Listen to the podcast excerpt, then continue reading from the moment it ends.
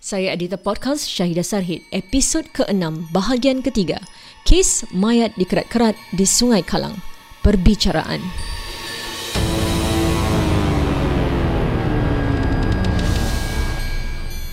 Diari Mahkamah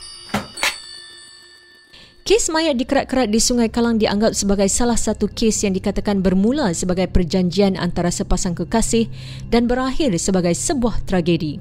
Peguam bela Leong menghadapi cabaran bila tidak dibenarkan menemui kliennya Leong.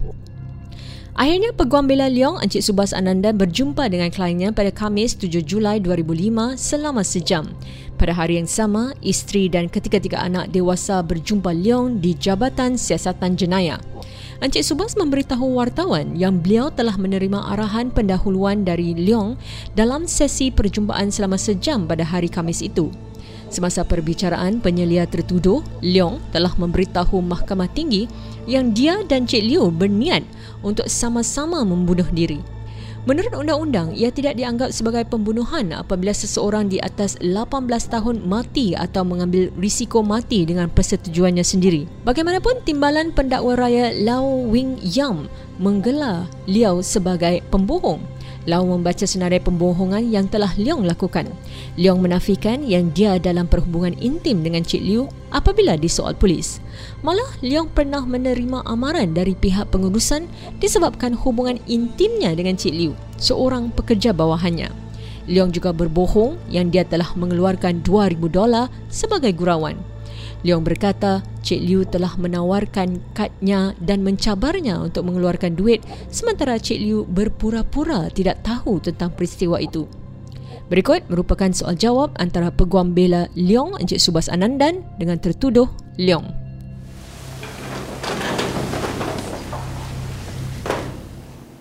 Anda telah melakukan pembunuhan. Apakah motivasi anda? Liu kekasih saya saya sarankan agar kita kahwin lari. Tapi dia tak mau. Akhirnya kami berdua bersepakat untuk sama-sama bunuh diri. Yang mulia, klien saya telah membuat janji dengan kekasihnya, Cik Liu, untuk sama-sama membunuh diri. Ini bermakna yang Cik Liu telah mengizinkan Leong untuk membunuhnya. Dalam kenyataannya di mahkamah, Hakim Tae Yong Kwang berkata, saya bantah dakwaan Leong yang Cik Liu telah bersepakat untuk sama-sama membunuh diri selepas menolak ajakan untuk kahwin lari. Motivasi untuk membunuh diri tidak konsisten dengan situasi Cik Liu yang masih muda dan mempunyai pekerjaan yang stabil. Setelah mempertimbangkan semua bukti dan perbalahan yang disampaikan selama persidangan ini, yang terdakwa Leong telah dinyatakan bersalah atas tuduhan pembunuhan berencana dan dijatuhi hukuman mati. Pengadilan berharap bahawa hukuman ini akan menjadi peringatan bagi semua individu yang mengambil nyawa orang lain dengan kejam. Kes ini seperti kisah cinta tragis Romeo dan Juliet, karya Shakespeare. Romeo dan Juliet membunuh diri.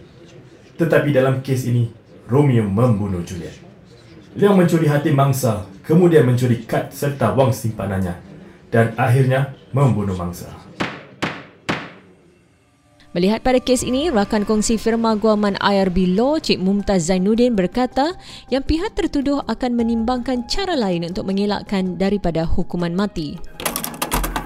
Presiden masih boleh kasih kita panggil presidential clemency untuk kes-kes yang dihukum mati tapi jaranglah dan susah. Uh, setahu saya ada 6 kes saja.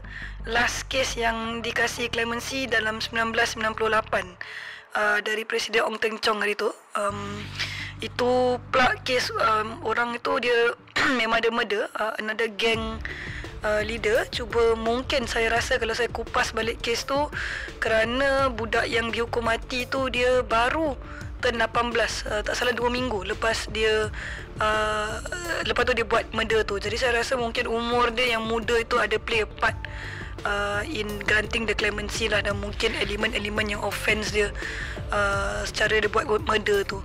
Tapi sejak kes tu tak ada banyak orang ada appeal. Uh, uh, saya rasa Presiden Halimah dalam term dia akan receive kurang-kurang 10 20 appeal uh, clemency. Uh, tapi ini jarang dan susah lah untuk diberikan.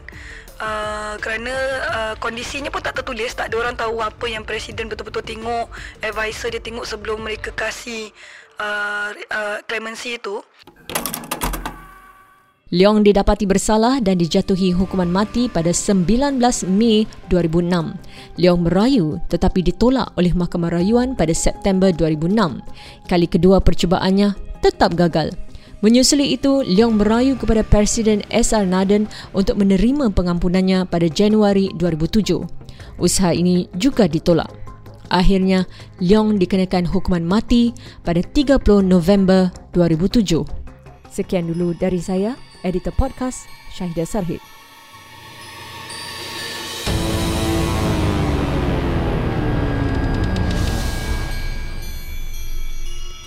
Diari Mahkamah